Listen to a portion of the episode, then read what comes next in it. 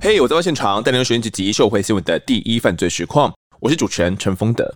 大家平时都是怎么解决三餐的呢？丰德就很常叫 Foodpanda 送。八月啊，Foodpanda 十周年喽，即将推出超多优惠，大家可以期待一下。还有还有，Foodpanda 的订阅制服务 Panda Pro 限时优惠呢，月费只要八十九元。喜欢喝星巴克的朋友，订阅 Panda Pro 还享八五折优惠哦，赶快订阅起来。上一集呢，跟他谈到了发生在高雄大寮的一起案子哦。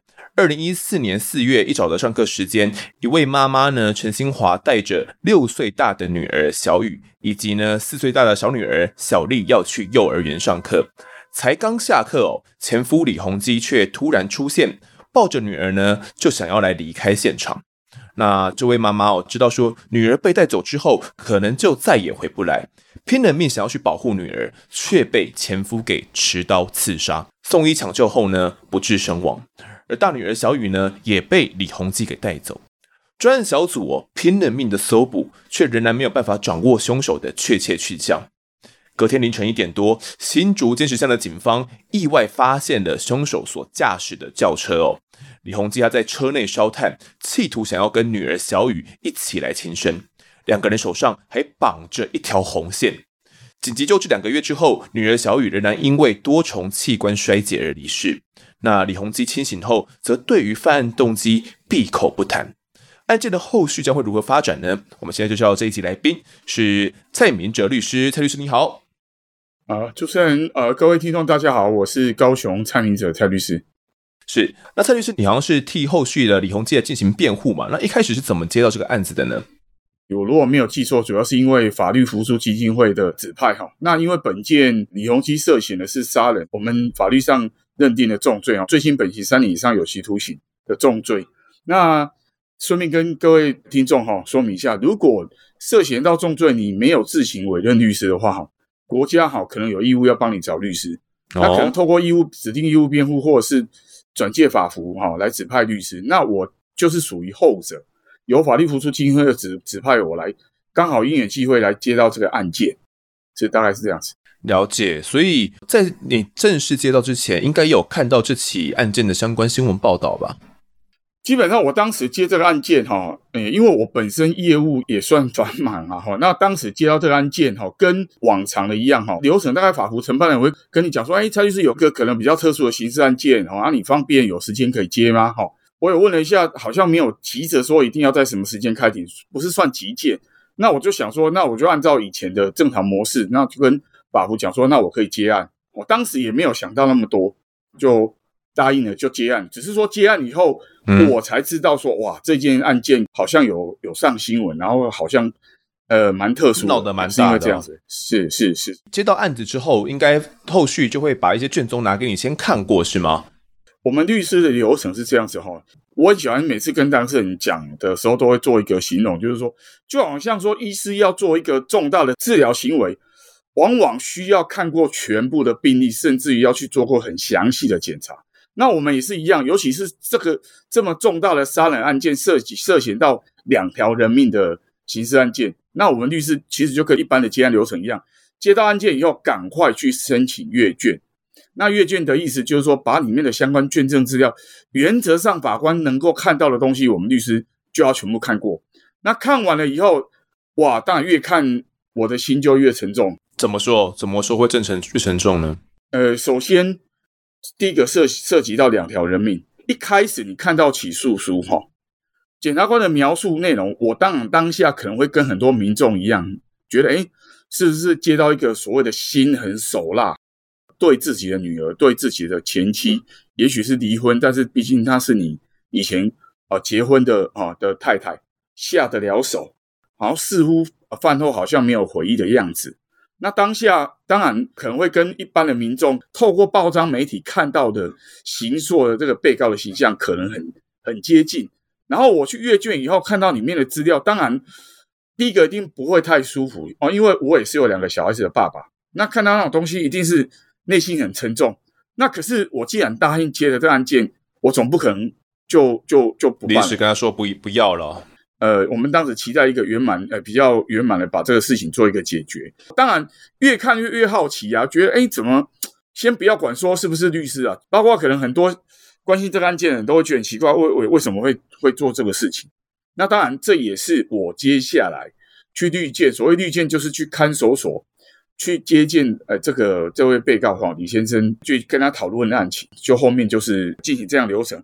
那律见完了以后，当然就等法院安排开庭。蔡律师，我我自己蛮好奇的哦，在绿见李鸿基的时候，你要去看到这样一位杀害妻子，然后杀害自己女儿的这样的一位杀人犯的时候，你的心情是怎么样？然后整个绿见的过程顺利吗？第一个哈，我当然看起诉书哈，以及看了相关卷证资料，可能跟一般民众。的感觉可能很接近，想说，哎，我会不会是接触到一个？毕竟我们在律师职业过程当中，哈，一些刑事案件的被告，当然多多少少会遇到一些比较狡猾，会态度很不好。其实人都有趋吉避凶的倾向，你遇到事情一定希望能够自己对自己有利的处理。哦，就算有罪，可能会希望说，哎，要变到无罪，或者说大大罪变成小罪，应该都是人之常情。我们小时候长大的过程当中也是一样啊。被父母、被师长发现我们做的事情，一定是尽力掩隐藏。啊，如果不小心隐藏不了，我们希望能够被从轻处分。那我当下跟我预期的，就说，哎，应该也是这样子。然后我去可能会遇到一个很喜欢狡辩啊，很喜欢哦说怎么样哈，然后甚至于就是说他想要看看能不能哦逃避死刑哦这样子的倾向的一个被告。结果我去律见的时候哈。哎，我印象很深刻，就是说我这样形容，就如同我们周遭的人一样，哈，没有什么两样，就如同我们周遭的平常接触的一般人一样，路人甲路人一样。他对你很客气吗？当然，当然，他客气是因为他知道说，我我个人的理解哈，他大概预期就是说，他自己知道他现在他涉嫌的罪是很严重，那既然还有律师愿意来帮他辩护，他可能觉得至少要。要感到很客气啊，所以他我的意思是说，我会在其他的地方讲说他是一个很客气的人。确实啊，哈，他在跟我这个面谈的时候，哈，我跟他取得一定的信任以后，他确实真的蛮客气的。他一直跟我很感谢说，哎，感谢律师你，呃，你愿意来帮我这个案件，好。那当然，我接下来就一定是跟很多人一样啊，问他说啊，你为什么做这个事情？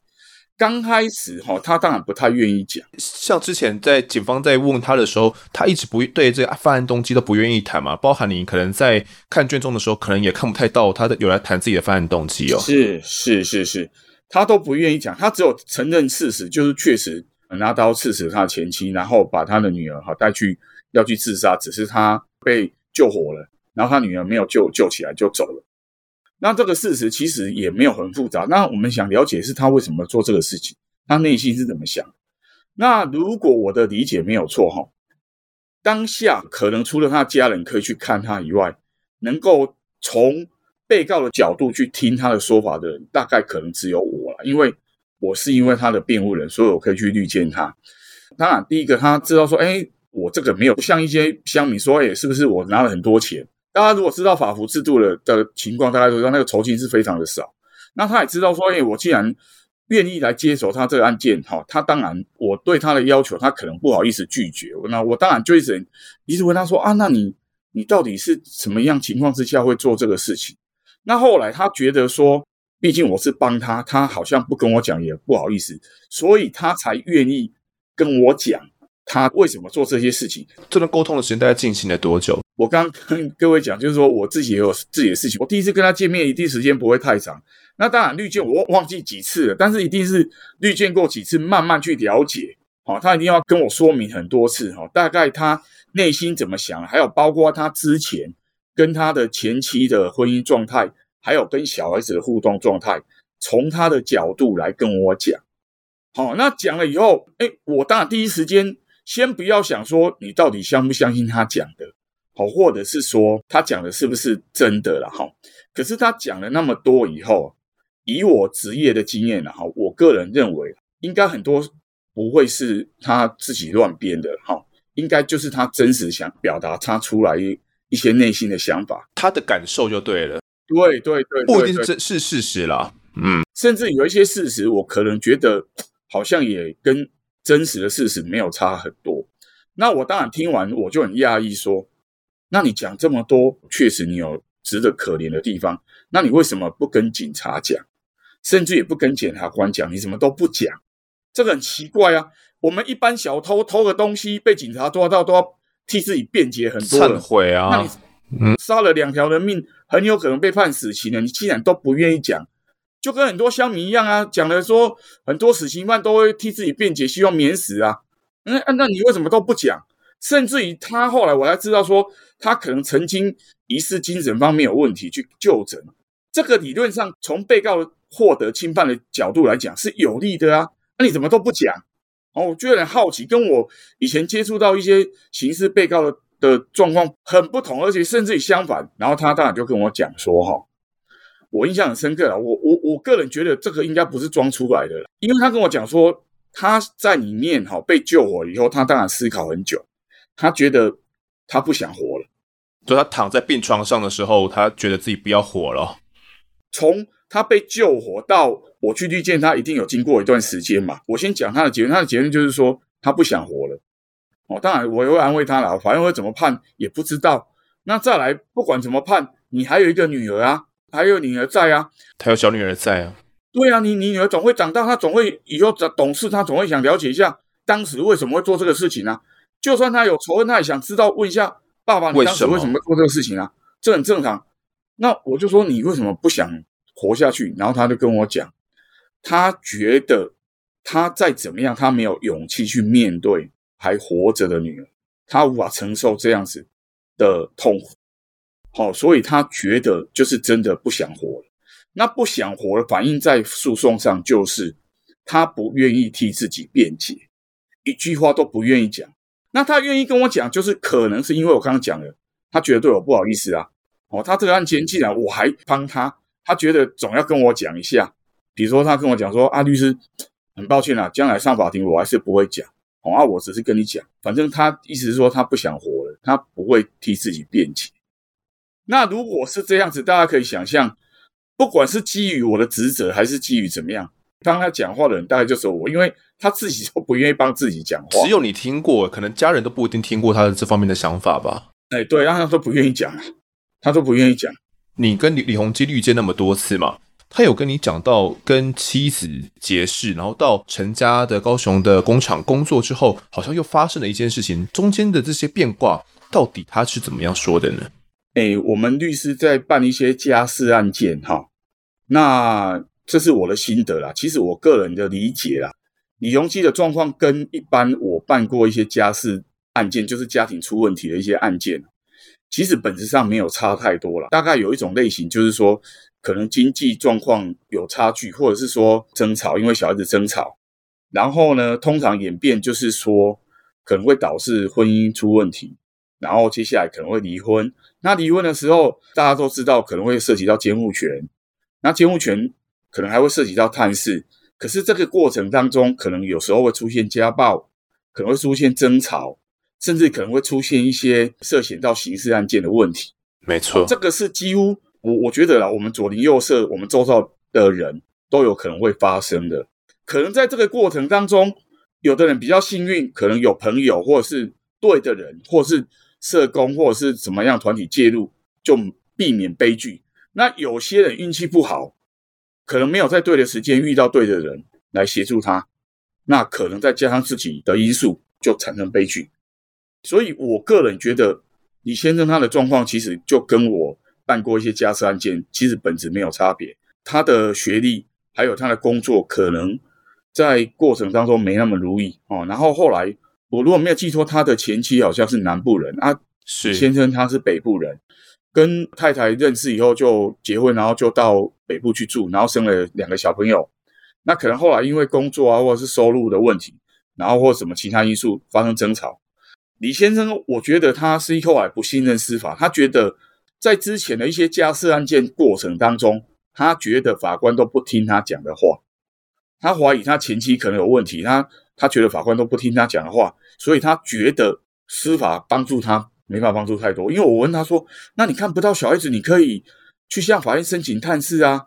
呃，现在可能知道的人比较多。我据我了解，前几年在我职业过程当中，知道可以透过法院去申请探视的，也许不是太多。他觉得监护权被判出去之后，他就看不到小孩了。哎啊，甚至他可能不知道如何透过法律的程序，或者是透过比较正当的管道去看小孩子，他以为哎，我可能就看不到啊，或者是我的另外一半干扰我、阻挠我看，我可能就没辙。他可能寻求其他他自己认为应该做的管道去看，哎啊，可能就会中间会产生一些摩擦，甚至一些法律问题。是律师，我想问一下，他到高雄的这个工厂，也就是陈家的工厂去任职之后，呃，他有感觉自己那边有点格格不入吗？可能在那边，他老婆的家人有点去排挤他，或者是感觉被看不起。这个在后来更一审的二审哈，好像有。传证人哈，那个证人好像是他前妻的兄弟嘛，哈，还有他的爸爸有来作证，就是说当时在住在娘家这边的一些生活起居状态，还有工作情况，似乎哈好像呃没有什么特殊的摩擦状态，甚至于好像他们当时也很蛮肯定他算上进啊，甚至工作态度能力都还不错，那可是。呃，我不知道是他个人心理因素还是怎么样，就是说在那边他觉得好像还是不如意啊，他可能觉得他努力还是无法达到大家的要求，或是他前妻的要求，或是他岳父那边的要求，不知道他可能个人他自己内心的感受，毕竟他是住在娘家那边的哈。对，寄人篱下。我认为他是有努力的，因为他好像还去读夜校，想因为他学历不好，他也一方面工作，一方面也去进修。车床的技术他不懂嘛，所以还有去读这个夜校学习、哦。对对对，然后然后好像证人也作证说，他表现他其实也蛮上进的，表示说他真的曾经一度想努力了。那当然，大家都知道，我们在人生过程当中，你努力不一定会有结果啊，哦，甚至努力肯定有可能还是会失败啊。嗯，那他最终结论就是他还是没办法达到他的要求，最后还是一样，婚姻还是维持不住。是，其实当时李弘基哦，在夜校上课的时候，有一个同学啦，他有在网络上有发表一些文字哦，就是他说了一下当时跟他当同学的经过，他这样说的，他说李弘基呢是他夜校的班长哦，那他也不知道说他们家庭发生什么事情。不过在夜校的时候，他真的很敬佩李鸿基哦，因为为了娘家来学这个车床的哦，然后他自己主动来学校进修，而且他是可以领全勤奖的，这么努力，而且每一次考试都第一名哦。连这位网友呢，他自己可能差点不能毕业，李鸿基呢也都很努力的来帮助他，可以把考试给考好。那他说他们班有很多坏学生，都是由李鸿基来帮忙导入正途的。那他说，后来发生这件事情呢，他也觉得很意外，连不起来，对不对？连不起来啊！对，感觉就是好像是我就看来他是一个很可恶的人，可是，在他们这些同学看来，觉得啊、呃，应该是一些事情的累积啦，所以大家看不到他善良的一面。可是以他过往的经验，点出了这些他可能一般网友看不到的这一面，这样子感觉真的是给外界的印象是一个非常大的一个翻转了。这样的一个人竟然会犯下去杀妻以及杀下小孩的案件。尤其他有跟我强调，就是说。他是单亲家庭长大，所以他希望他的小孩子也不要成为单亲，所以他很努力用他的方法，希望维持这段婚姻，然后维持跟小孩子一定的亲情。那、啊、当然最后就是失败，好，这大家都知道，最后失败产生悲剧。所以他当时为什么会怀疑妻子外遇呢？他这部分有任何的跟你提过这部分吗？这个部分细节我不方便多讲，大概就是说他有提出一些他认为的证据。那当然，可能每个人的解读不一样。他有拿出来，我个人认为啊，哈，他倒不是说完全凭空的想象，他可能有看到一些东西，他自己的解读。那有或没有，这个我觉得第一个不是本案重点，第二个可能也不太方便讲。那其实这个情况就跟我们一般的日常生活、夫妻的生活当中很像啊。你发现你的另外一半可能跟异性朋友有一些呃通讯对话，或者是联络。你的解读可能觉得他们可能有问题啊，有的人觉得哎这个没什么。啊，但是李李先生他就觉得哎好像他觉得有，那当然接下来的流程一定是问，一定会质问你另外一半，那另外一半一定会说没有，可是没有你不一定会相信啊，那接下来双方的夫妻裂痕就越来越大，其实就跟 周遭的。周遭的我们的朋友其实模式差不了多少，是没错。所以当时在妻子申请了保护令之后啊，李鸿基还想要去挽回这段婚姻吗？他他当时有没有一些具体的作为？当然，详细的时序我有点忘记了哈。大概就是说，他其实跟一般的夫妻的状态也没什么两样。当然，婚姻就保不住了嘛，哈，然后就离婚，然后李鸿基就搬回北部的跟爸爸住的地方。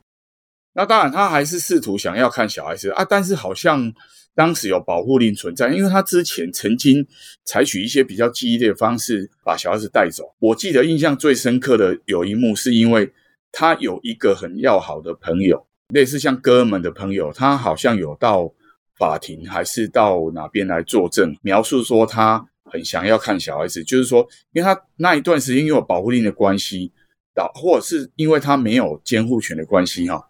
然后他看不到小孩子，然后他曾经想念小孩子，想念到一个大男人抱了一个娃娃，就把他想成是他女儿这样子。好朋友都看在眼里，一直劝他说要想开一点，哈，类似这样子的话。那毕竟他因为他真的很想念他的女儿，所以他就后来曾经一度就把小孩子抢就带走。然后后来是因为报案那一次，因为没有发生悲剧，然后警察有找到，然后。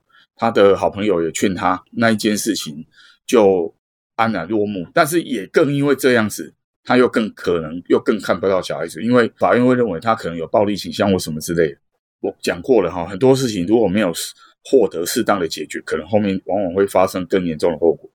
那后面就是产生大家讲的，因为他后来就偷偷的去，因为他看不到小孩子，然后他也不知道如何寻求法律的协助。或者是应该说他根本不信任法律。呃，我记得他这个案件是因为他要看小孩子，他曾经因为他知道说，因为大家可能他的女方那边可能知道他车子的号码，所以他避免被女方那边发现，所以他为了看小孩子，他就必须从北部搭车来南部高雄，然后再去租车行去租车子，因为他如果不这样子的话，那车牌会被认出来。几乎了哈，常常开车到那个小朋友上的幼稚园门口那边偷偷去看小孩子，那越想念就越想偷看，越偷看就越想念，就恶性循环。那当然这个部分可能每个人的解读不一样，也许有人会解读说他就是想预谋，但是我个人无理的觉得可能有啦，可能也是预谋，但是我觉得很大的程度是因为他真的很想要，很想念小孩子。那我觉得这个应该他的。真性流露流露了哈，应该不是装出来的。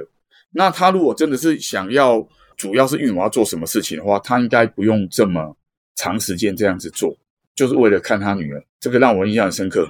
他当时是不是还有想说，为了要挽回这段婚姻，还想要去这个精神科来就诊？这部分他有跟你谈到吗？精神科就诊哈，好像是他在北部的时候，不知道是他自己还是他的朋友发现他可能。精神状态有一些问题，所以他有去就诊记录。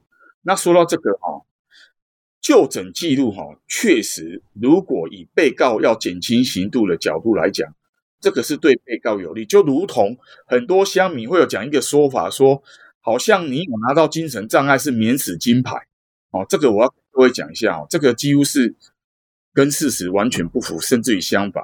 李鸿基他当时不是在案发哦，你如果说是案发之后他才去。找精神科不是，他在北部的时候，他就有去精神科去就诊记录，有去按时就诊，然后有服药，后来可能没有再去了，是什么原因我不是很确定。那在本案里面，我觉得在一审的时候，法官可能也觉得他会做出这个事情，是不是他精神状态可能有一些问题，所以有安排要去我们高雄很大的很有名的精神专科医院去鉴定。不知道各位呃大家的想法。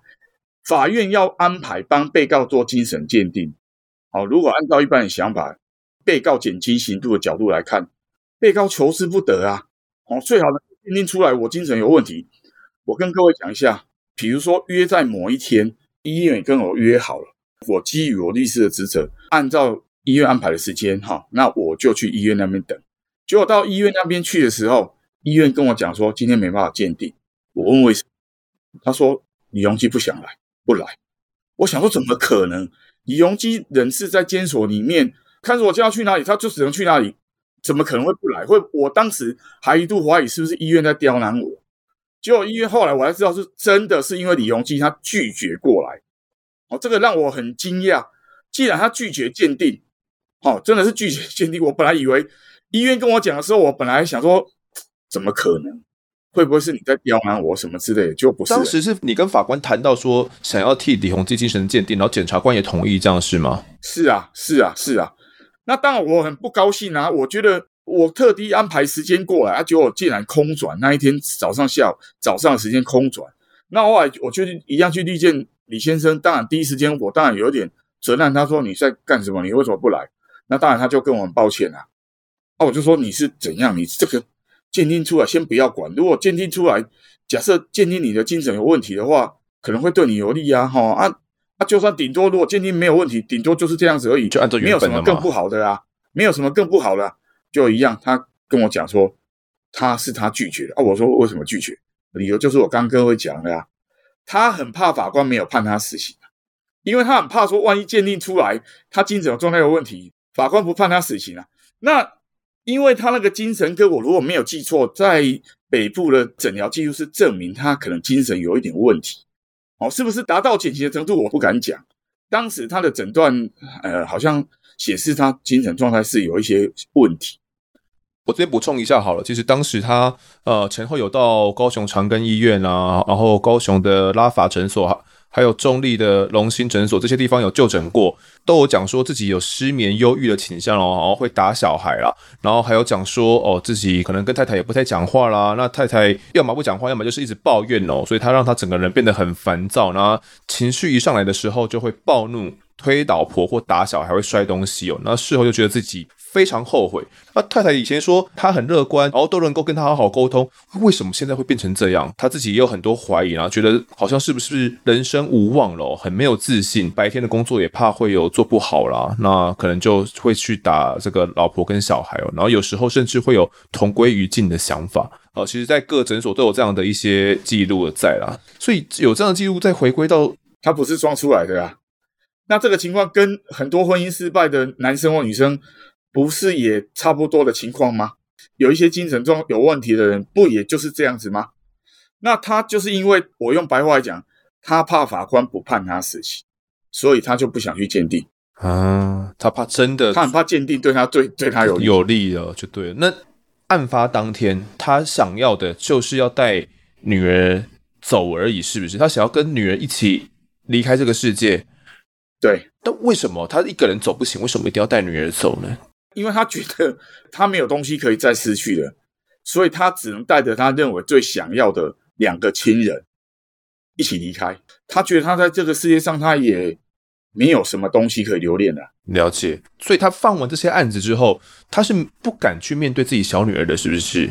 哎，应该说他没办法面对所有他认为的一切，因为第一个他也没没有东西可以再失去了啊，因为他就觉得。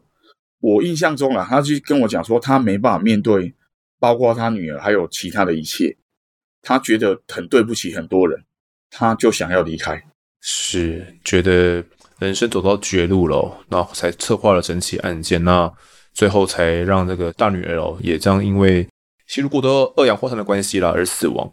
那我们正式进入到我们滤镜呃一个段落之后，正式入正式进入到这个开庭的程序的时候，李鸿基在面对法官的询问，也是采取这种放弃的态度，是不是？我跟各位讲一下哈，我全程哦，除了在二审，二审就是说高等法院是公设辩护人，呃，帮他辩护以外，其他我每个省级我都有参与到。那在第一审的时候，在地方法院的时候，因为他可能用白话来讲哈，我个人觉得他。不要让我难做了，就是说他不要跟法官呛，然后他让我，你有跟他讲就对了，对，因为他觉得，毕竟我愿意帮他，这种这种案件我竟然还愿意来办，哦，他可能觉得至少不要让我太难做，所以在法庭上他能够做的就是消极不配合，所谓消极不配合就是不替自己辩解。法官问他什么，他都不讲。Uh huh. 我记得是几乎都不讲。那我几乎是他唯一的代言人，因为我基于我的职责，必须把我知道的跟法官讲。官那至于说法官采不采信，那当然我们只能尊重法院的认定。那他基本上是不讲的，因为他觉得他如果讲，第一个他很怕法官同情他的，没有给他死刑怎么办？啊，第二个他如果讲的太激烈，他让我这个律师也不好做人。我觉得他就折中，就采取一个消极不配合。就是不讲。法官问他说：“你为什么做这个事情呢？你的动机是什么？你后面会不会感到很后悔啊？”类似很多法官会问的话，他几乎都不回答。啊，后来我个人觉得法官可能也认为他罪不至死啊，所以一审是判无期徒刑。不过当时李洪基的所作所为哦，在被害人家属心中就造成了难以抹灭的伤害。当然，这个这个没有什么伤害比这个更大的，这个这个伤害真的是很巨大了，这个。毋毋庸置疑，是这边我我也来讲一下当时哦开庭的一些状况。当时呢，这个小女儿哦，也就是小丽，知道自己的妈妈呢以及一一起长大的姐姐离世之后呢，在一审开庭前就经历了二十一次的辅导，所以有了一些类似创伤症候群的状况。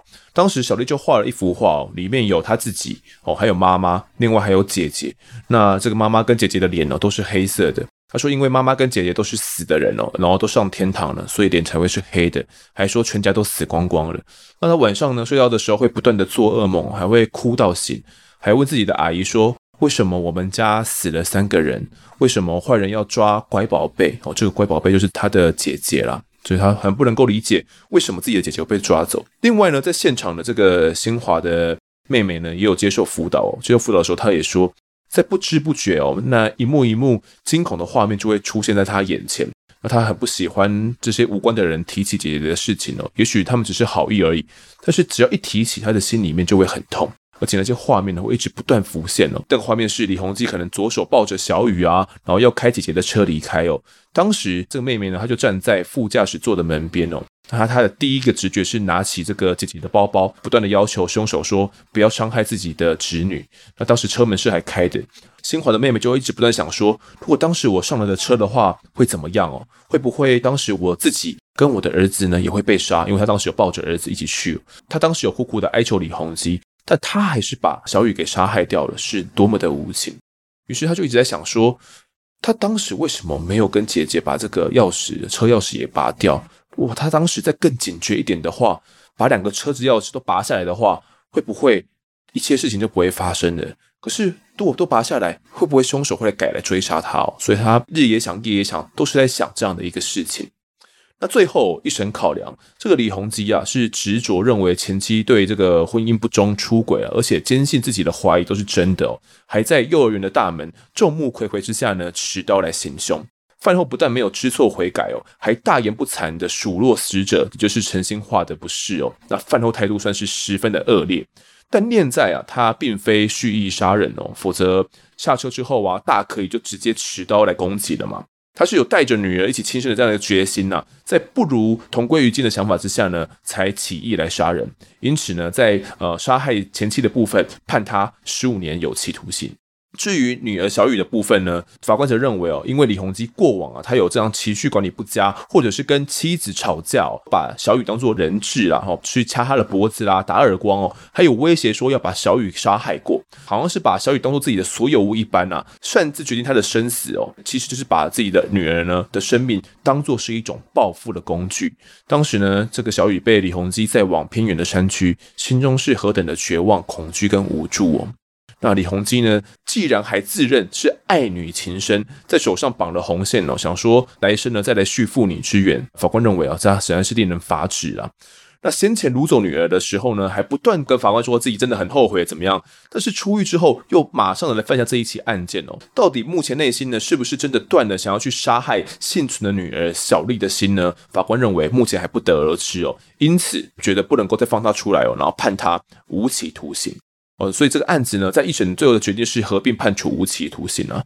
那这个案子没有判死，而且在判决书最后，法官还有载明理由，里面有一句有写到说，这个李鸿基啊，其并非品性恶劣、面目狰狞之徒。所以在一审法官看来，这个不判死的最主要原因，他是认为这个李鸿基看来还是一个心地善良的人吗？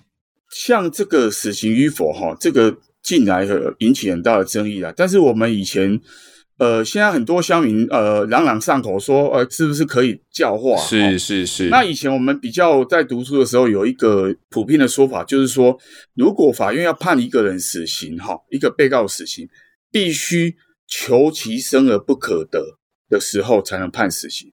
那如果用白话，我个人的理解就是说，找不到任何一丝丝让他活下来的理由的时候，才能判死刑。也就是说，如果他还有一丝丝。可以让他不要判死刑的时候，你就不能判他死刑。其实，如果后来你再看看，以现在我们台湾好像还有几十个死刑犯哈还没有执行的哈。当然，每个个案情况也许不是那么相同，但是我们如果用比较的来看，我个人认为啊，李鸿基不会前面几个。当然，我不是说他不应该判死刑，或是不应该执行，这个我没有定论。所以当时一审法官觉得他算是罪不至死啦，就是他并不是这种品性多恶劣的人。可能我个人觉得，可能有一部分原因是因为他也没有在法庭上很激烈的表现。相较于后面的二审，后来更一审的二审，他的激烈表现，一审的时候他的表现算是比较和缓。他理由就是我如同刚跟各位讲的一样，嗯，而且其实关于这一部分，一审法官也有在判决书里面都有呃写的蛮仔细的哦，因为对他有提到说，呃，关于工作态度啦，就是他可能过往哦，在金融海啸公司的营运不佳的时候。他还供体时间，主动的来要求减薪，对，说我薪水少一点哦。那之后也没有主动说，啊，那再帮我加回来。所以他是愿意去哦体谅整个公司的状况，愿意去体谅整个家族的状况的。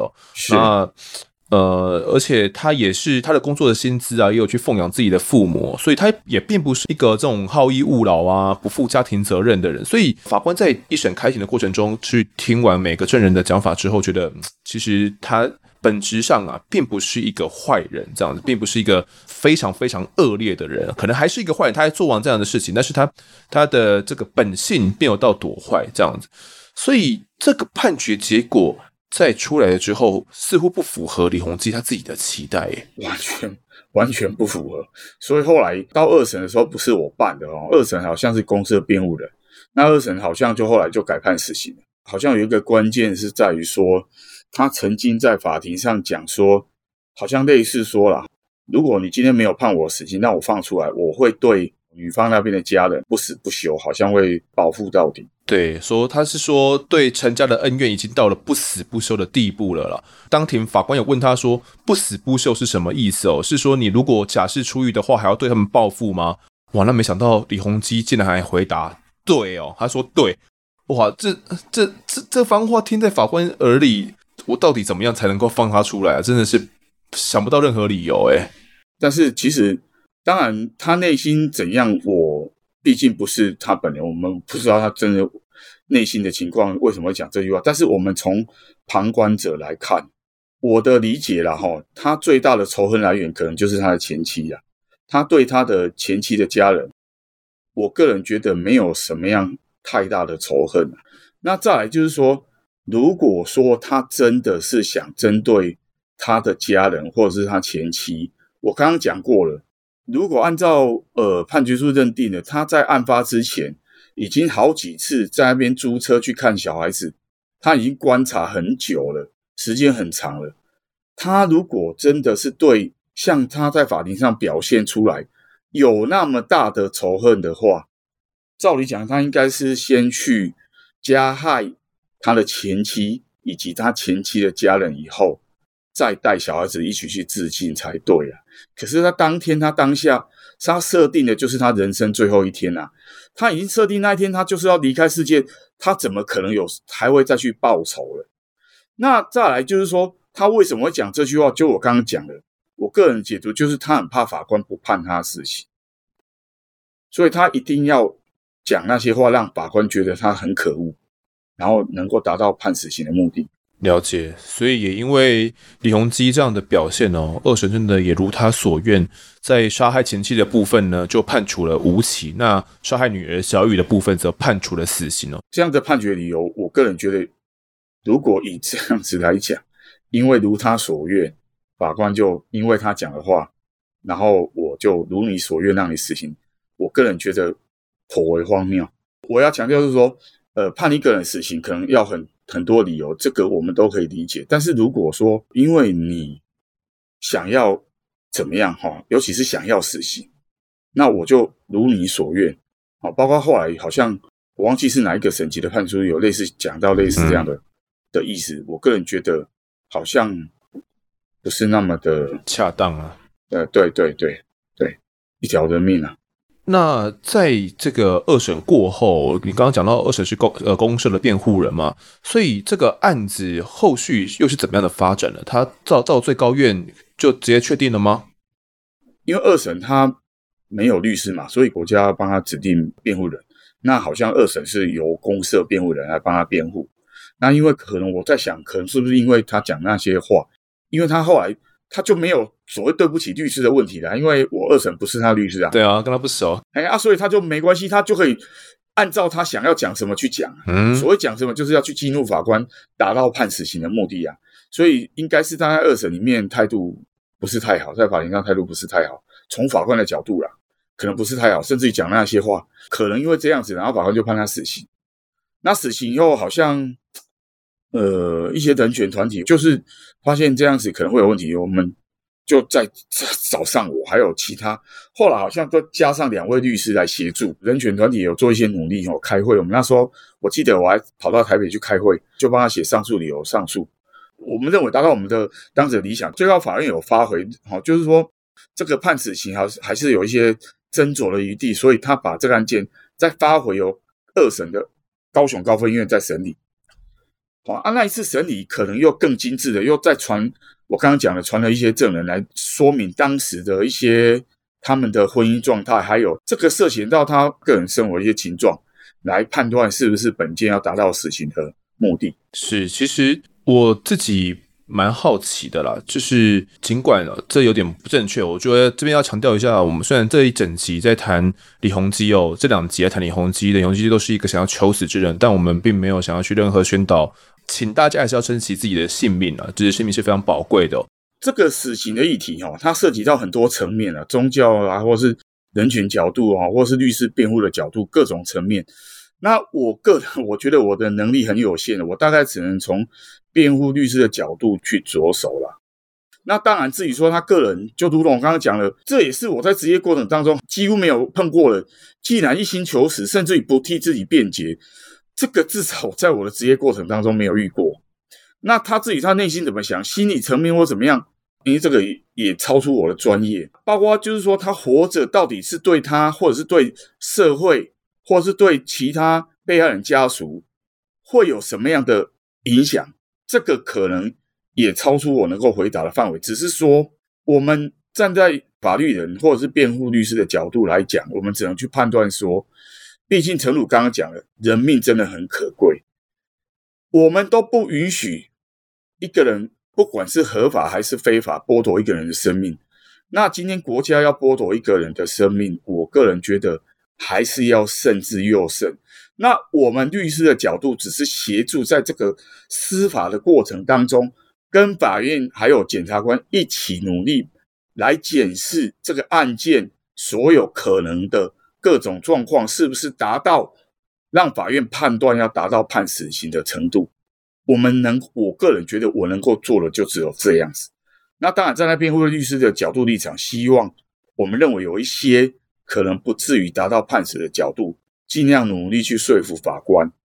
那当然，曾经在一审我们成功，但是后来就站在辩护律师的角度还是失败了。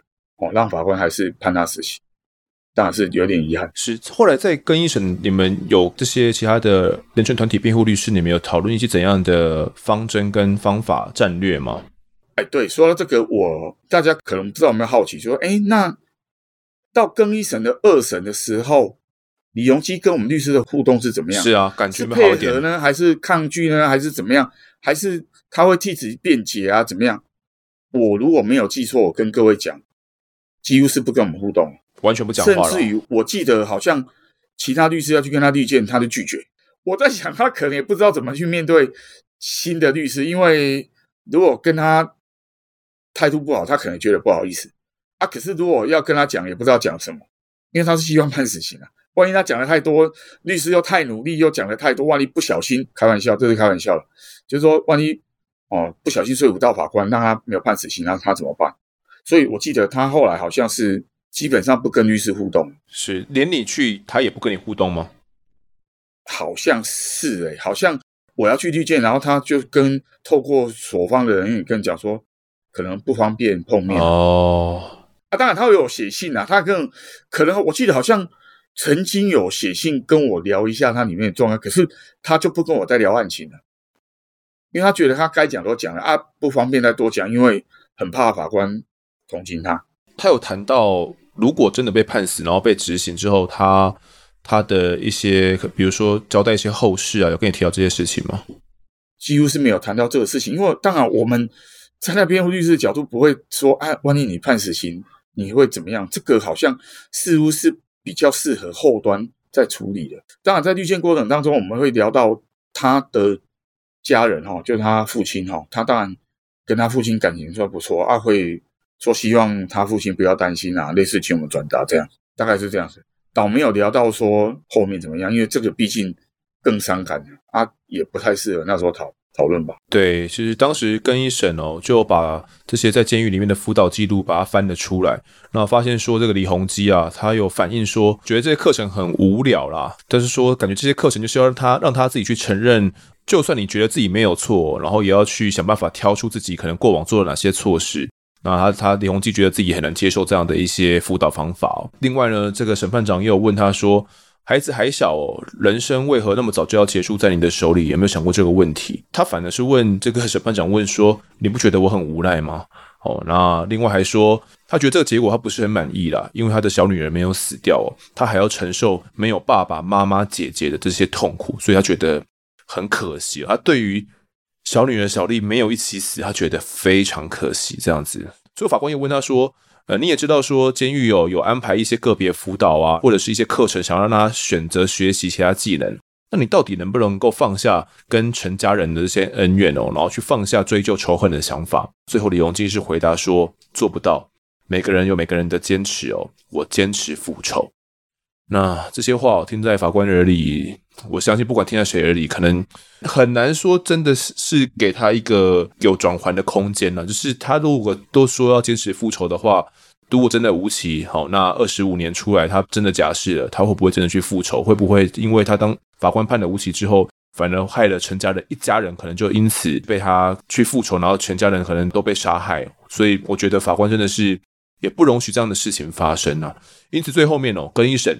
仍然判处李鸿基死刑哦，而最高院也在二零一六年底驳回上诉，全案确定了。在知道这样的结果之后，不知道呃，律师您自己是一个怎样的感受呢？我们第一个感想就是，哎，好像努力失败哈，一样会有挫折感。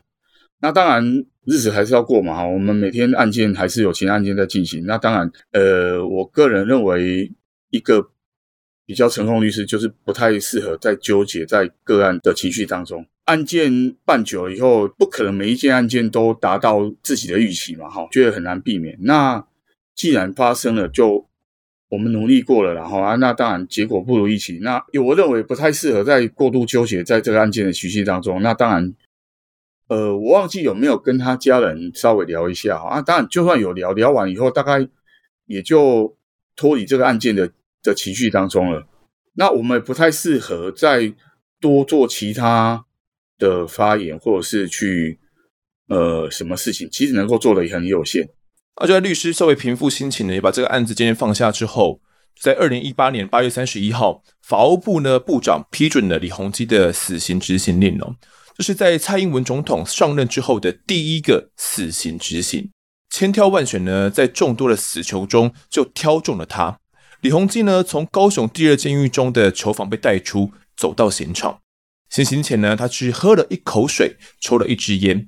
李鸿基向检察官说：“没有意见，没有陈述，也没有遗言。”下午四点多，枪响划破了冷凝的空气，子弹就从死刑犯李鸿基的背后射入，也结束了他的人生。由于当时选战接近啊，突然的执行枪决哦，也让民众以及媒体呢有了很多的联想。那法务部长呢，陈明堂呼吁民众说，不要有错误观念哦。不是说杀一个人不会被判死刑，那被判死刑呢也不会执行的说法。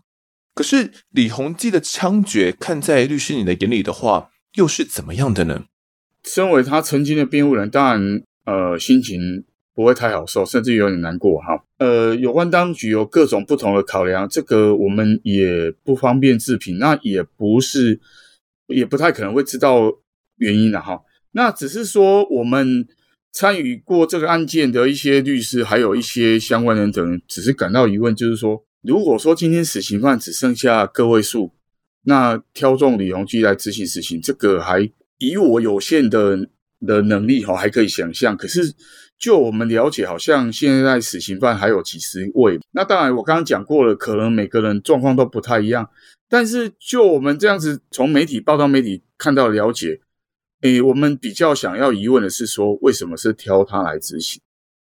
这个是到现在我们我个人啊觉得比较大的疑问。只是我倒不是说他不能执行，只是说如果假设要执行，他为什么是挑他？对，嗯，是是，感觉是因为他放弃了求生的欲望，然后加上他也没有任何的这些上诉的可能性，没有这种翻案的可能性，没有这种误判的可能性了吗？可是如果说没有上诉的情况的话，好像。我也不是只有他一位啊。那如果说你是以说他没有求生的欲望，所以来把他执行，那这个理由似乎以国家的国家是执行死刑的的的角色，如果是用这样子的角度理由来执行的话，似乎有一点荒谬吧？如果是因为这样子的话，是不是这个理由我不知道？只是说如果是这样子的话，好像不太妥当。是感觉就是你要死，我就给你死嘛？对对，嗯，如果是我们人民对人民，或许要寻仇啊，哈，比如说像有一些黑道寻仇，不就是这样子吗？哦，你你你得罪我，不想不想活了，那我就让你不要活了，看不到明天的太阳。那国家好像不太适合能够这样子。其实我们回归到李鸿基的状况啊，他是一个家庭暴力的加害人哦。过往我自己讲过蛮多案子，听众也听过蛮多的哦。绝大多数这些家暴的加害人都是万分可恶的。你说真的判他离婚啊，然后判他没监护权哦，可能都我也觉得真的是刚好而已啦。可是这样的系统啊，比如说我们去剥夺这些加害人，他让他离婚，让他没有监护权，然后让他可能没办法探视自己的孩子，有时候会不会反而去助长到他一些更严重的犯行，像是可能过往我们谈过这些失信成的案子一样？可能因为因缘际会哈，我手头上哈家事案件还不少哈。那我们在办家事案件过程当中，包括有一些我们对家事案件很专精的一些律师，我们有一个共同心得，就是说家事案件真的如果没有处理好，很可能衍生到变成少年事件。少年事件，那少年事件你再不处理好，就可能会衍生出刑事事件、刑事案件。这这部分是怎么样？为为什么会变成少年事件？是因为孩童也会耳濡目染吗？是因为你家庭可能出问题了，你万一你教养出来小孩子。啊因为你这个父母的原因，然后走偏差了，产生少年事件，可能因为他少年也间接影响，本来只有你们父母的问题，就少年你小孩子也受到影响，结果三个可能在做更大的事情，可能就产生刑事案件，就如同现在的李鸿基案件一样啊。啊，是他家庭出问题了，当然后面就又又产生了重大刑事案件。那当然，彼此有没有关联或怎么样，这个可能或许呃一些专家可以去研究，但是好像都有一点点牵连了。我觉得都有家事事件没有处理好，可能会衍生出一些刑事案件。是，那你说真的把这些家暴的加害人好了，让剥夺他的监护权，然后让他没办法探视小孩，他们会不会心里面像是李弘基一样哦？他觉得自己看不到孩子，然后反而会去做出一些更偏差的举动？过往我们有去关注到这些加害人他们的一些，当然不要说权益啊，毕竟他们是加害人嘛。但是他们的内心的状况是我们会去关注的吗？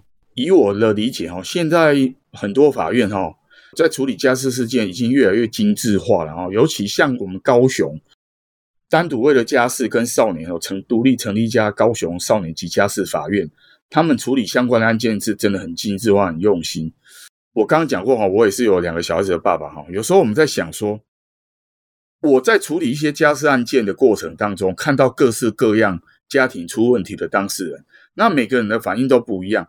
有时候我都会觉得我自己很幸运啊，很幸运的意思就是说，我可能我的收入、我的家庭状况哈，我的太太、我的小孩子可能状况比这些我曾经办过的一些当事人状况比较好。啊，或者是说我在出了问题，婚姻当中可能难免夫妻会吵架啊，难免小孩子教养可能会出现一些不一样，或有一些争执。我跟那些家事案件的当事人也是一样，都会遇到类似这样的问题，只是说我比他们幸运。第一个，我可能比较懂得如何去面对。也许我在出问题的时候，诶，我的家人、我的朋友会给我意见，给我帮助，或者是说我比这些人更懂得如何从法律的角度去。分析哦，万一假设我出问题，我可以如何从法律上获得协助？啊，因为我太太本身也是念法律的。那这些当事人，包括李鸿基，他也许没有像我这么幸运啊。他可能跟他的太太或跟他的先生吵架的时候，可能当下旁边刚好没有人协助他，那当下没有遇到对的事情，遇到对的人，可能就爆发出不可挽回的后果，然后可能间接直接影响到小孩子。好，所以这个有时候，呃，我们我我只能说了哈，我我我如果有时候，我都会跟一般民众还有当事人呼吁啊，就是说。遇到事情哈，还是要理性去面对。那至少像家事案件，我刚刚讲过了，就是说现在其实法院处理相关问题真的比较精致化。那至少哈，可以去咨询一下律师，因为像刚刚李李李鸿基这个，我我的理解啦，他因为他对法律哈是真的很不信任。那可是撇开他个人情绪的问题不讲，假设了哈，你这种状况其实不管有没有保护令哈，据我了解哈，没有监护权的一方哈。跟另外一半，你的前妻或前夫，哈，就小孩子的监护跟探视没办法达成共识或协议的话，你可以透过法院向法院申请调解或诉讼。那法院也会去考量，根据你的状况，也许你现在法院认为你可能有暴力的倾向，哦，或者是这种可能对小孩子有言语或甚至肢体暴力，现在不太适合让你探视，或者说你的探视时间要受到限制，但是你可以借由时间。还有你一些后续的行为改善，让法院相信说你的情况慢慢改善，法院也会让你增加逐步增加你探视的内容跟时间。那进而假设你的状况已经跟一般平常人吻合的话，你一样可以是依照正常的情况去探视小孩子啊。这个，那你如果能够常常探视小孩子，我相信你的情绪就比较不会那么不稳定。那也可能比较不会产生不可挽回的遗憾的事情。是，其实呃，过往我们很多这些家庭暴力的这样的系统，我都会把就是施暴那方就定义为加害人嘛。那他们可能有时候也很难去接受自己这样加害人的身份哦。那他们也很难去求助了，因为呃，他们其实过往也是一些可能这样一些刻板印象。就是这样的加害人的身份哦，可能会让他们在婚姻关系里面也会感受到挫败啊、失落，然后也会，特别是男性哦，也会有一些社会的刻板印象在他们身上，所以让他们觉得说，哎，我不能够轻易求助啦，我可能不能够轻易示弱，我男生我就要勇敢。可是。实际上，他们所面对的又是另外一回事哦。所以，过往的这样的就是社会给他们的压力，跟实际的这些状况，反而是给他们这些内心更重的、更重的负担。所以，反而让他们很难能够去走得出来。然后，好家在是，其实目就像啊、呃，律师你所讲的嘛，目前我们的整个呃家事体系有、哦、家庭暴力的这些案件的审视系统都更加的精致化，也知道去注意到这些事情，然后。关于这些加加害人他们的这些内心的一些感受哦，那怎么样去让他们平缓他们的一些情绪哦？这部分也都是法官目前有在在意的事的。这个案件办完以后哈，我内心有时候每次想到还是会觉得有各种不同的感触啦哈。因为现在台湾的离婚率哈，好像好像在全世界前几名的高了，好像是亚洲第一啦，亚洲第一。那事实上，以我在职业过程当中哈，离婚案件真的蛮多的哈。那可能。现在因为各种因素，现在很多夫妻产生问题就会想要离婚。那离婚如果有小孩子的话，哈，这一块真的要很理性的去处理。那你如果没有处理好，大家可以看到，不止李鸿基这个案件，其实这几年来，大家看到很多一些悲剧，哈，都是因为直接或间接是因为婚姻或者是小孩子监护产生的悲剧。那只是悲剧大或小哈，最严重就像刚刚李鸿基那真是很很很难过的、令人难过的悲剧。那其他的悲剧也是有。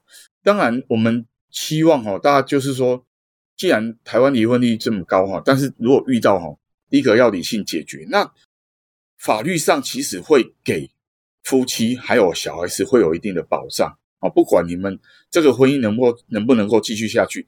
那可能很多人会不不知道，其实现在。呃，透过法律协助的管道，比起以前真的多很多。那法院很，我的了解啊，比起我刚开始执业那几年，现在法院很愿意投入更多的资源来处理这个家事事件。那我在想，也是他们也是希望说，不要因为家事事件，像我刚刚讲的，演变出后来少年事件，或者是说直接跳过少年事件，直接衍生出刑事案件。我想这个对我们当事人、夫妻当事人，还有小孩子以及整个国家社会，都是不可承受之重。对，那该要寻求协助的时候，还是要寻求协助了。目前的管道，对，真的是非常多。不管你相不相信司法，然后，但是我相信还是可以提供一定的协助，至少。或许问题没办法如你所愿的解决，但是至少可以避免发生不必要的悲剧。是像李鸿基这样的案件。好，那这集的我在案发现场呢，我们就谈到这边，也感谢蔡明哲律师的分享，感谢你。好，谢谢，谢谢主持人，谢谢各位听众。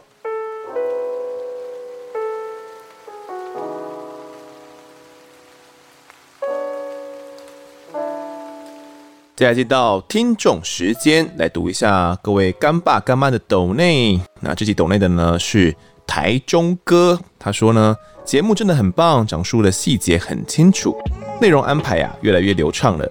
国民法官特辑呢虽然不同于以往集数的内容，但是很有知识性。我也透过节目啊，对于国民法官的制度多了解了一些。欧阳怡法官真的是美丽又有气质、知识性的职场美女。希望丰德保持健康，注意饮食均衡。这位台中哥，我记得之前好像有来留言过，对你好像有印象。那他有提到这个欧阳一法官哦，真的是美丽又有气质啦。大家如果有在 Instagram 哦看我们的照片，或者是 YT 哦国民法官那一集的内容的话，就会看到我们欧阳一法官哦，真的是。人超正哦，人超正，很仙呐哦，真的是一个很仙的法官。重点是哦，欧阳一法官以及其他两位组成的这个陪审团都可以呃很耐心的来教导我们这些技巧哦，就是法律的术语啦，然后一些相关的知识哦，带领着我们去走完这两天的流程，真的是知识型的职场美女没有错。那也很开心呢，透过那一集哦，可以让台中哥对于国民法官制度有更深的了解。好，接下来讲一下各位在 Apple Podcast 的留言哦。呃，第一位留言是这个阿阿红，他说遥控器，听到最新哦，EP 一四零四十九分十二秒那边说遥控器，我变成说成遥控器了，忍不住笑得出来哦，就跑来给五分好评。唉，这个遥控器变遥控器到底是怎么一回事呢？有时候在录音当下呢，发现自己好像练错了某些东西哦，然后会重新把它练过一次，重新问一次问题啦，或者是把那一句话重新讲过一次。那有时候脑袋会。就没有办法反应哦，不知道自己到底讲了什么东西哦。遥控器变遥控器，我自己也不知道。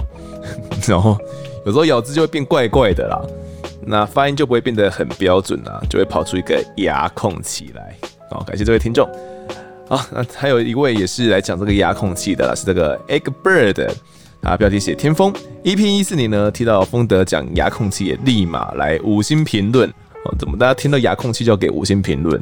我发音正常，反而没有人要来五星评论，这没道理啊！好，下一位听众 R N G X S 标题写关于多问，对于呢听众回复有被说明明知故问哦，我觉得呢主持人是要当成无知的帮听众回答，我觉得还好呢。好，这个明知故问的部分，我记得是蛮久以前有听众反映过了。那呃，应该经由我的解释之后，大家能够比较理解啊。就真的有时候我们是帮听众你们问，那或者是哦、我感觉到来宾呢，他哪一个部分可能没有讲得很仔细、很清楚，那我想要让他把那个部分再讲清楚一点哦，所以我就会明知故问，希望他可以针对那一块呢再说的明白一点。那可能在某些听众听起来就觉得，哎、欸，啊，你不是早就知道了吗？怎么还要去问这一个？当然是站在就是各位听众的角度啊，不然呢、像我自己做完资料搜集之后哦，对于案件内容至少也有掌握到五六成以上的程度了。那剩下的就全部要来靠呃，我们怎么来问这个来宾哦，让他可以去回忆，然后讲出这些更细节的内容。所以到底怎么问哦，这就是主持的技巧以及这个采访的技巧了啦。当然了，这些问句也并不是一定要在我们的呃内容里面呈现出来，所以后来呢，我自己会，我记得是某一位听众有提醒过我吧，哦，就是要我去参考其他节目哦，所以可能我自己会把自己的一些提问就直接把它剪掉，因为觉得并不是很必要哦。我有提问到，那来宾后续有讲到，我就可以把我的问题给剪掉了，那大家就可以听到比较流畅的内容。好，那下有个听众是这个 Silicon，他说呢，超爱案发现场。丰德好棒棒！除了案件外呢，还是做了国民法官特辑，制作团队超用心，五星推推。其实呢，不爱听众时间的朋友真的可以直接跳过，但我真的很爱。希望哦不要缩短听众时间，这是属于丰德跟粉丝互动的专属时间。其实上次呢，我回复了关于这个听众时间的留言之后，就陆陆续续也有一些听众有在呃 Instagram 来私讯我，来告诉我说，他们也不希望听众时间减少了。好，看来。会来留言的，都是没有在听听众时间的听众，因为没有在听听众时间的，你也根本听不到我那段回复啊，对吧？所以我觉得这个议题我们很早很早就讨论过了，应该在去年的时候吧，我们就讨论过这个听众时间的问题喽。就是真的不喜欢那可以建议大家跳过。不过怎么把听众时间做的内容更扎实？那大家除了听案件本身之外，也会喜欢听听众时间，觉得这是一个呃。有意义的内容，这就是我们自己的考验哦。那除了呢，我自己来读各位听众的留言之外哦，大家可以更愿意的来投稿属于你们的案发故事。我觉得哦，这都是可以来增进我们听众时间更多互动以及这个内容的方式。那最近呢，刚好在募集这个大家的跟骚的案发故事嘛，所以不管是自己的经验或者是朋友的经验呢，都可以来投稿给我。你可以从 Instagram 来私讯，或者是脸书私讯，或者是呃，你可以在 Apple Podcast 的评论区来留下你的故事，都可以哦。那我觉得这些案发故事呢，对我们来讲也是一个非常非常重要的素材哦。啊，那这期呢，刚好就是有一个听众呢，在 Apple Podcast 来留下了一个跟骚的案发故事，啊，标题写呢，随时要小心哦。很喜欢听我在案发现场，感谢呢节目制作团队很用心制作，陪伴我上班的时光。听到通过跟骚法让我很有感触，想要分享呢多年前遇到恐怖情人的故事。我与前男友交往十年的时间，在他追求及交往时呢，个性上看不出有异常的现象，但在交往两年后，我提出分手，他苦苦哀求，希望复合。我看他憔悴的面容，十分心软，与他复合了。但就在复合后，听到他朋友说他在上一段感情分手时，就手持刀子到前女友的公司楼下威胁，我听到十分震惊，也去询问他是否有这样的事，他老实的说有，但他呢也说再也不会做这样的事了。不过呢，我对他已经有了戒心哦，之后的日子常常分分合合，但每一次的分手，他都用苦苦哀求或是自杀来威胁。曾经还说呢，要杀猫来做威胁，每一次呢都怕他做出傻事，因而复合。于是呢，有一天我实在不想再这样，我非常的坚决要与他分手。他开始每天疯狂的打电话要求复合。一开始呢，我好言安慰他，希望他可以专心考试，并希望呢好聚好散。但他还是不断骚扰，我就跟他说，如果他再这样，我只能躲起来。他就说，你躲起来，我会找征信社找到你。他的行为开始越来越偏激，不断的在我家附近堵我，或者到我公司楼下等我，让我越来越害怕。有一次要上班时，看到他在家里楼下，只能报警请警察让他离开，我才敢赶快去上班。之后呢，他开始扬言要杀我。这件事情呢，我也跟公司的主管告知，主管建议我可以通知一一三家暴专线，才会有社工的帮忙。这段时间呢，都不敢住在家里哦，开始在外面租房子，就看到他的留言，我真的找不到你，我才心里有稍微放松一点。隔天呢，有收到他的简讯，我梦到你住在某某区域，当下哦，我看得头皮发麻，因为呢，那就是我住的区域，感觉他呢真的有找征信社，于是我啊每天就过着胆战心惊的生活，在社工的帮助下，向法院申请保护令。但在通知上法院前，他又留言说：“如果我收到保护令，就要自杀。”还是不断的给我压力。终于在分手后的一年哦，才申请到保护令，之后我才过着平稳的生活。但是呢，这段时间的压力常常让我做噩梦，常在梦中他突然出现跟我说：“我找到你了。”都会在半夜惊醒。这样的压力过了三四年之后才比较平淡。那段时间呢，我觉得让身边的人知道我的状况很重要，有朋友的帮忙，还有社工的帮忙，才可以平安度过。这个听众的故事哦，可以说是就是一个恐怖情人的经典案例。他们都会扬言说要来伤害自己、伤害你，然后让你害怕。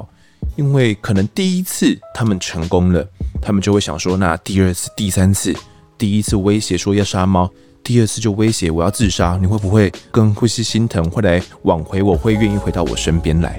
过往如果真的遇到这样的状况的话，我相信哦，很多听众也不知道该怎么办了。那我只能说，这位听众他算是非常幸运哦，真的，当时的前男友没有做出更可怕的行为，因为我真的觉得一不小心呐、啊，它真的是会变成一个呃社会新闻哦。我们不想看到的那些结果呢，它真的会发生。好险哦，一切最后是平安解决。那也好在当时这位听众呢，他是有及时的，就是按照他主管的这些建议哦，去通知一一三的家暴专线，然后寻求专业社工的帮忙。那在社工的保护以及建议之下呢，才去申请了家暴令哦，并且有一个比较适合的场所可以让他来进行躲避哦，避免前男友来到他的住处来骚扰他、跟踪他。那现在哦，如果真的是又发生这样状况的话，跟骚法是一定会适用的，而且很有可能哦，这个前男友会直接被预防性的就羁押起来了，避免他真的做出一些哦危险的举动。那我觉得有一点很重要，就是要让身边的人呢知道他的状况，因为很有可能哦，就是两个人相处嘛，交往了几年的时间，那朋友呢也会变成一些共同朋友哦。可能前男友啊就会找你们的共同朋友来要挟，说，其实你到底知不知道他搬去哪边啦？那像我们之前讲到的哦，既然要断联络的话，就一定要断得干净哦。那跟这个身旁的好友们呢，也都是要来讨论好的。很有可能这个前男友会去骚扰自己的一些共同好友，甚至呢会把这个威胁的对象就转向自己的共同好友上哦。那这也都是有适用到最新版的跟骚法的对象的哦，哪怕是你去骚扰、跟踪自己以前的。女友的朋友，这也都是会有刑责的哦，所以真的不要觉得哦，我们讲的那些跟骚的案子哦，只是发生在别人的事情。相信我，这样的案例真的是太多太多了，只不过有轻重之分而已哦。那也谢谢愿意来分享自己过往的这些经验。好的，那这里听众时间呢，我们就读到这边。如果各位喜欢我们节目的话，欢迎到 Instagram、脸书还有 YouTube 搜寻订阅。我在案发现场，掌握更多案件消息，也可以跟风豆聊聊，给我们建议。各收听平台上按下订阅，还有五星评分，就是对我们最好的支持。如果各位在 Apple Podcast 上面留言的话，我也都尽量在节目中给出回复。跪求听众们推坑给双方的好朋友，一起听听看我们的案子。案发现场，我们下次再见。